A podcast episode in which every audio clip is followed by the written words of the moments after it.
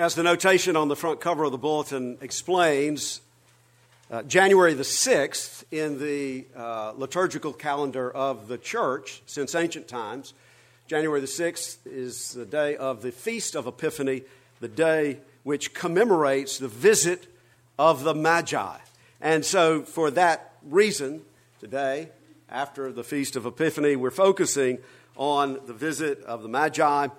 That is the obvious theme of the whole service thus far, and the reading comes from the Gospel according to Matthew chapter 2, which gives us that account. I invite you to open your Bible or one of the pew Bibles to Matthew 2 for the reading of God's holy word. And let us ask the Lord, whose Spirit breathed out this word and preserved it for us in Holy Scripture, to breathe upon us afresh, to illumine our minds spiritually and to open our minds and to open our hearts, and grant us the grace of faith that we might receive his word and respond rightly to it. Let us pray. Our gracious Heavenly Father, we give you thanks that you have not left us in darkness, but have come to us in the light of life everlasting in your Son, our Savior, Jesus Christ. We thank you that in him all of the promises are fulfilled for the blessing of salvation for peoples of all the earth. And we give you great thanks that you have drawn us unto yourself through him. And we pray now the blessing of your Spirit upon us. Grant us, Lord, spiritual wisdom and insight, and grant us that grace whereby we may offer ourselves in true adoration and praise to him who is King of kings, even Jesus Christ our Lord. Amen. The Word of God, it is written. Now, after Jesus was born in Bethlehem of Judea, in the days of Herod the king, behold, wise men from the east came to Jerusalem, saying, "Where is he who has been born King of the Jews? For we saw his star when it rose, and have come to worship him." When Herod the king heard this, he was troubled, and all Jerusalem with him. And assembling all the chief priests and scribes of the people, he inquired of them where the Christ was to be born. They told him, "In Bethlehem of Judea, for so it is written by the prophet. And you, O Bethlehem, in the land of Judah, are by no means least among the rulers of Judah, for from you shall come a ruler who will shepherd my people Israel." Then Herod summoned the wise men secretly and ascertained from them what time the star had appeared. And he sent them to Bethlehem, saying, "Go and search diligently for the child, and when you have found him, bring me word that I too may come and worship him." After listening to the king, they went on their way, and behold, the star that they had seen when it rose went before them until it came to rest over the place where the child was. When they saw the star, they rejoiced exceedingly with great joy.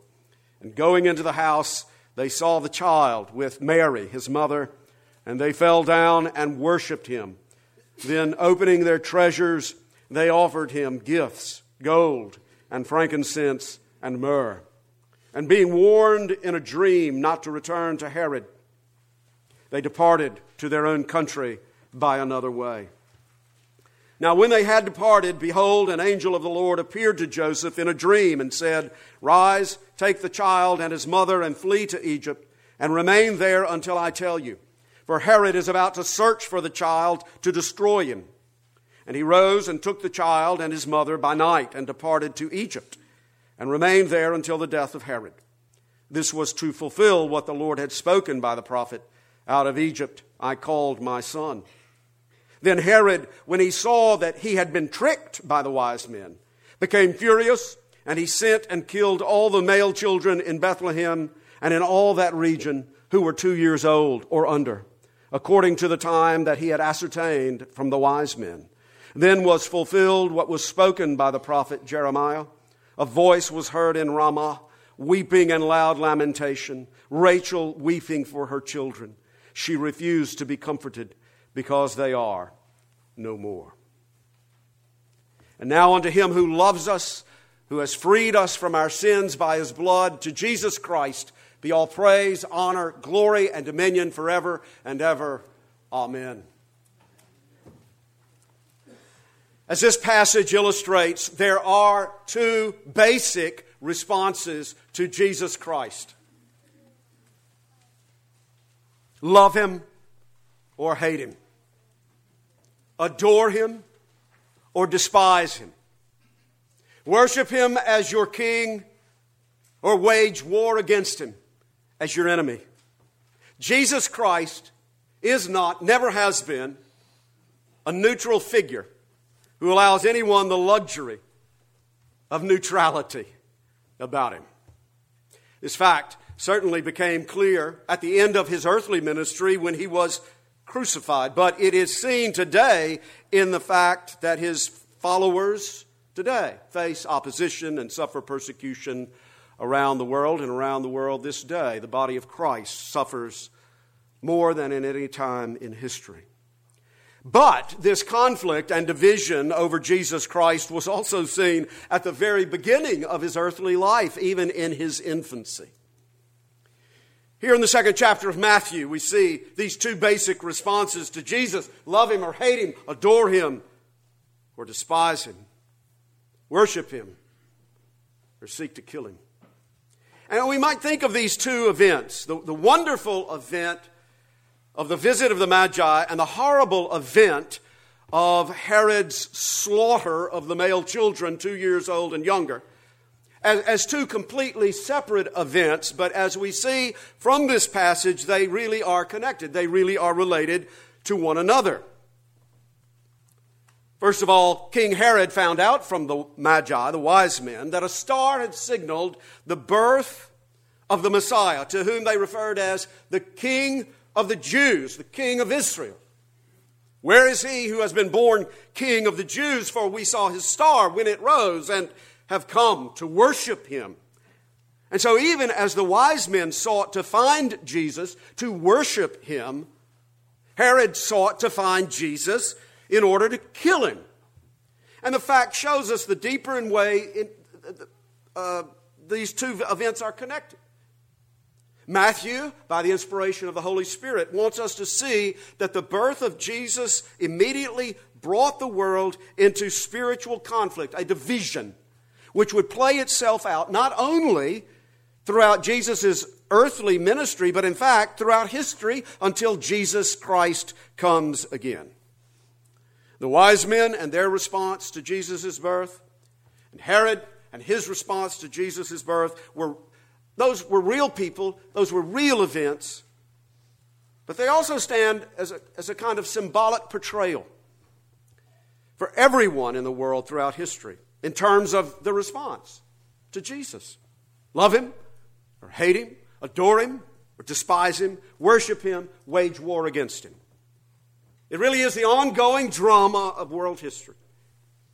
Humanity is divided between those who will receive and worship the true King and those who will continually wage war against Him. So in a way, at a personal level, Matthew is asking each one of us to identify ourselves in the story. Do we rejoice with exceedingly great joy at the news that there is a King, the King, whom we are called to worship and to adore, before whom we are happy to bow down and prostrate ourselves in submission to Him and open the treasure boxes of our lives for the offering of our most costly gifts to Him? Do you personally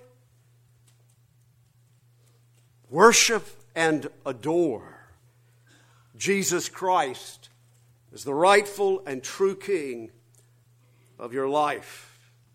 Does your heart kneel before Him? Your Savior, whose word is your command? Or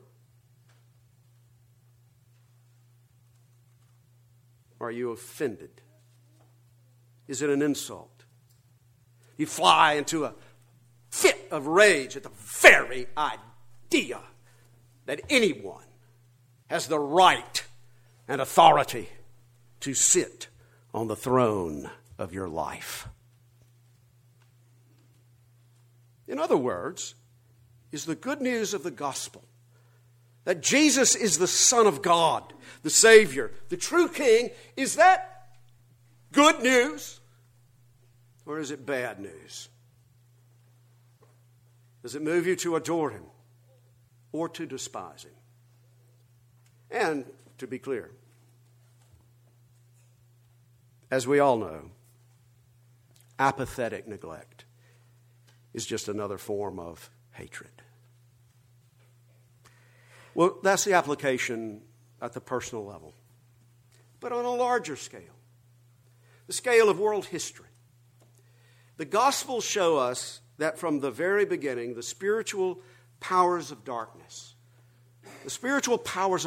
exercising their influence through wicked men, evil government, social and cultural forces, have opposed the kingdom of God and will continue to rail and rebel against God's kingdom on earth with a hatred that seeks to silence God's word and overthrow his kingdom at every turn. Every human government and institution which has not bowed the knee to Jesus Christ tends toward this kind of idolatry and demonic lust for power. The conflict is seen not only in Matthew's gospel, but also in Luke's gospel, and in other ways, the gospels of John and Mark. In Luke's gospel, you remember, we see a contrast between two savior kings. Remember Caesar Augustus, the supposed Son of God and Savior of the world, who supposedly brought peace on earth. And in contrast, the true Son of God and Savior King, Christ the Lord, born in the city of David, in fulfillment of prophecy, through whom indeed the God of Israel would bring the peace of his everlasting kingdom. In the Gospel of Matthew, we see the contrast and conflict, again, between two kings. The first is King Herod. Now, Herod was from a family that had been heavily involved in the politics of Judea for some time, even rendering service to Julius Caesar. And the Roman Senate had appointed Herod as the, quote, king of the Jews. So Herod was not really a Jewish king, but he was a puppet king set up by Rome over the Jews in Judea. And Herod the Great was a madman, a murderer, a ruthless ruler. He was maniacal. He not only ordered the slaughter of infant males around Bethlehem, he also ordered the executions of his wife and his own sons to protect his position of power. So there's one king of the Jews, Herod the Great. And the other king of the Jews is a true Jew, in fact. Matthew begins his gospel, chapter 1, by telling us the genealogy of Jesus Christ, the son of David, the son of Abraham. So Matthew contrasts the supposed king of the Jews, Herod the Great, with the true king of the Jews, Jesus. And the point here is this. When we read Matthew and Luke as they wrote it, in their historical context, we realize that the birth of Jesus immediately incited spiritual warfare. This is about power encounter. This is about conflict and confrontation of the powers and principalities. At stake in the birth of Jesus are these questions. Who really rules the world? Who really reigns over God's people? Who is the true king? Good questions for us to ask of ourselves, about ourselves, in relation to Jesus Christ. It's a question very relevant to our lives today. When we read the accounts of Luke and Matthew, we see the assurance of the sovereignty of God over all world affairs, over all rulers. As they present the accounts of Jesus' birth and the events afterwards, the Gospels of Matthew and Luke call us to place our faith in the true living God who sovereignly rules the world and moves through history with his purpose of redeeming the world over and above all the dark powers. Luke tells us, for example, that God revealed his sovereignty over world history as he ruled in and through and over the decree of Caesar Augustus, so that Caesar's exercise of imperial power actually brought about the fulfillment of Old Testament prophecy. Of course, Caesar Augustus had no clue about that.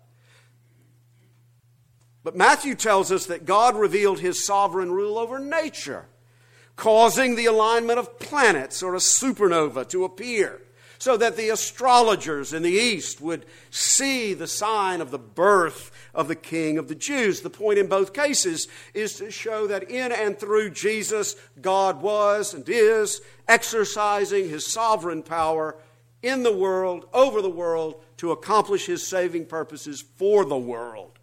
Christmas is about the coming of the true King, whose kingdom shall have no end. And Psalm 2 says, "Blessed are all who take refuge in him." And it is this promise of the gospel which we see being fulfilled with the visit of the Magi, the wise men.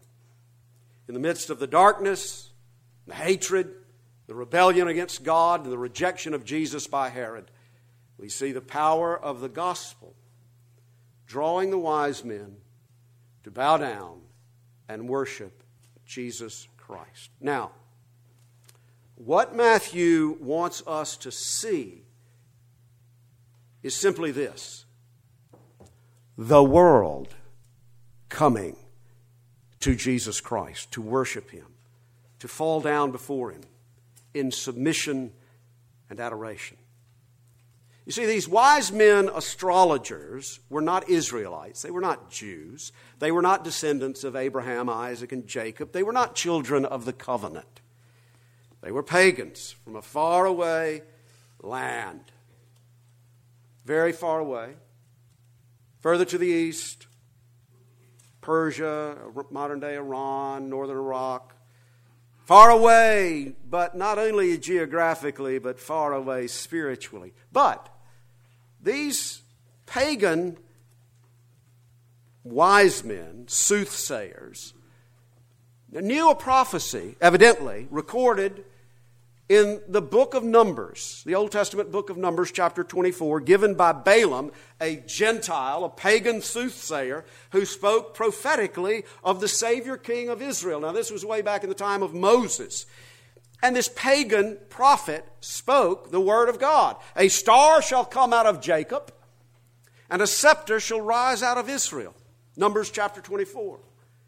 This prophecy had been spoken, as I said, during the time of Moses, when the Israelites were wandering in the wilderness after the Exodus, more than 1,200 years before the birth of Jesus. But the prophecy had been preserved, even among Gentile, pagan, non-Jewish astrologers of Mesopotamia, by the light of that star and the inward spiritual illumination of the Holy Spirit. They were led to Jesus Christ, and they fell down before him and worshiped him. And Matthew wants us to see that even there in Bethlehem, when Jesus was just a baby boy, even then he was drawing all men to himself. That is, people from every tribe and tongue and nation. Let's put it this way: those pagan Gentile Magi represent us here in Monroe, Louisiana, the world coming to Jesus Christ by faith.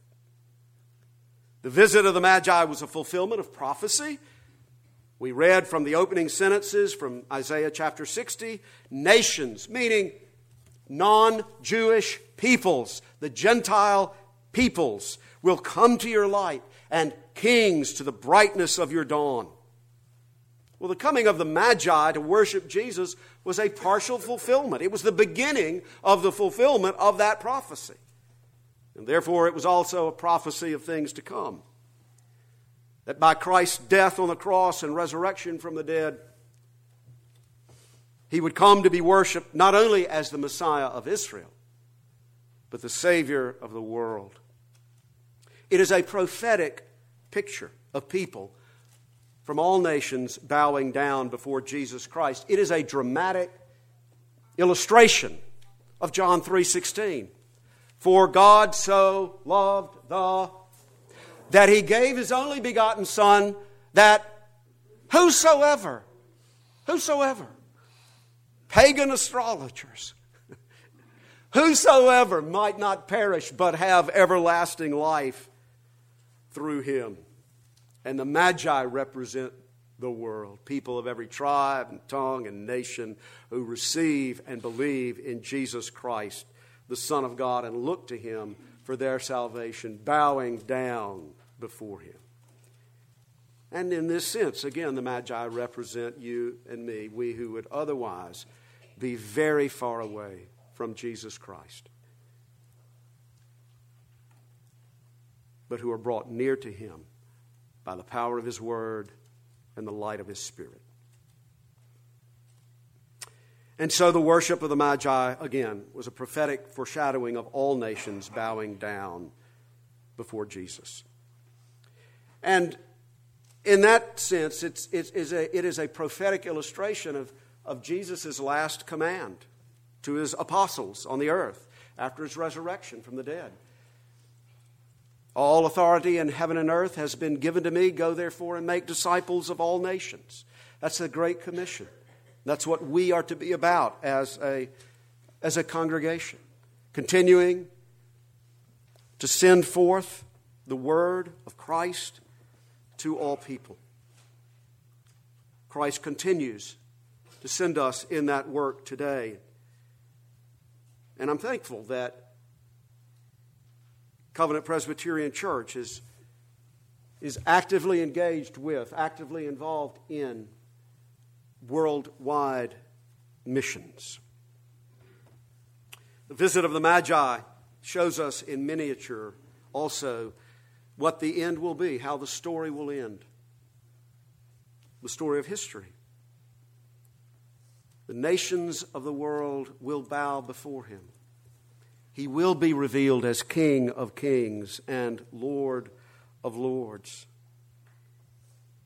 Because He humbled Himself and made Himself obedient unto death, even death on a cross. Even there, as He lay in the cradle, the shadow of the cross lay upon Him. The shadow of the world's rage, the shadow of the world's rejection. Herod's fury, representing the fury of the demonic forces of the universe. But that is what Christ came to suffer, to endure, and to overcome through His death on the cross. And that's been revealed to us. He humbled Himself unto death, even death on a cross, and therefore God has highly exalted Him and given Him the name that is above every name. That at the name of Jesus every knee should bow in heaven and on earth and under the earth, and every tongue confess that Jesus Christ is Lord. That's what those Magi were doing. That's what you and I are called to do. And that will be what is revealed at the end of history. And that is the reason that in the book of the Revelation, Jesus is called the ruler of the kings of the earth, King of kings, and Lord of lords. Love Him or hate Him. Adore Him or despise Him. Worship Him or wage war against Him. But be sure of this, He is the true King, because He and only He has conquered death and risen victoriously. Salvation is freely offered to all those who fall down before Him and offer Him the treasures of their lives. He lives and reigns forever. His everlasting kingdom is for those who worship Him and honor Him, take refuge in Him, love Him for who He is and what He has done for them. But it will do no good to speak of Christ as King of all nations if we ourselves have not personally bowed the knee to His kingship. It is the worst of hypocrisy for us to call Him King of kings if we ourselves do not continually submit ourselves to his reign over our lives personally and seek to live in obedience to his word as faithful citizens of his kingdom. The Magi from the east had come with a purpose, and their purpose ought to be our purpose our whole lives long, to worship Jesus, Son of God, Messiah of Israel, Savior of the world, and our King. But true worship is not merely a matter of what we do or say on Sundays with our lips. True worship is the offering of our lives, the costly offering of our lives into the service of the true King.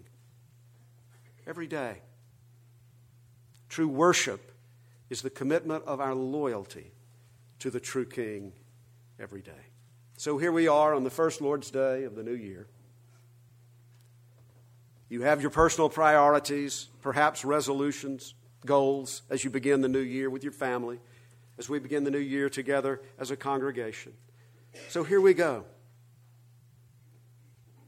Let us resolve to follow the example of the wise men, to seek Jesus Christ in order to worship him, because he's the true King. Let us follow their example and joyfully fall down before Jesus in happy submission to him and open the treasure boxes of our hearts and offer him the precious and costly treasures of our lives. Oh, come, let us adore him. Amen. Let us pray. Our gracious Lord, we give you thanks for your word of truth and pray that you will grant us grace to follow Jesus with our hearts full of adoration and gratitude to the glory of your name. Amen. In response to the gospel of Jesus Christ, I invite you to stand to affirm the faith of the one true church of Jesus Christ throughout history and throughout the world. As we say together, the Philippian Creed taken from the Apostle Paul's letter to the Philippians, chapter 2. Christians, in whom do you believe? We believe in Christ Jesus, who though he was in the form of God, did not count equality with God a thing to be grasped, but made himself nothing, taking the form of a servant, being born in the likeness of men, and being found in human form, he humbled himself by becoming obedient unto death, even death on a cross. Therefore, God has highly exalted him and given him the name that is above every name, so that at the name of Jesus every knee should bow in heaven and on earth and under the earth, and every tongue confess that Jesus Christ is Lord, to the glory of God the Father.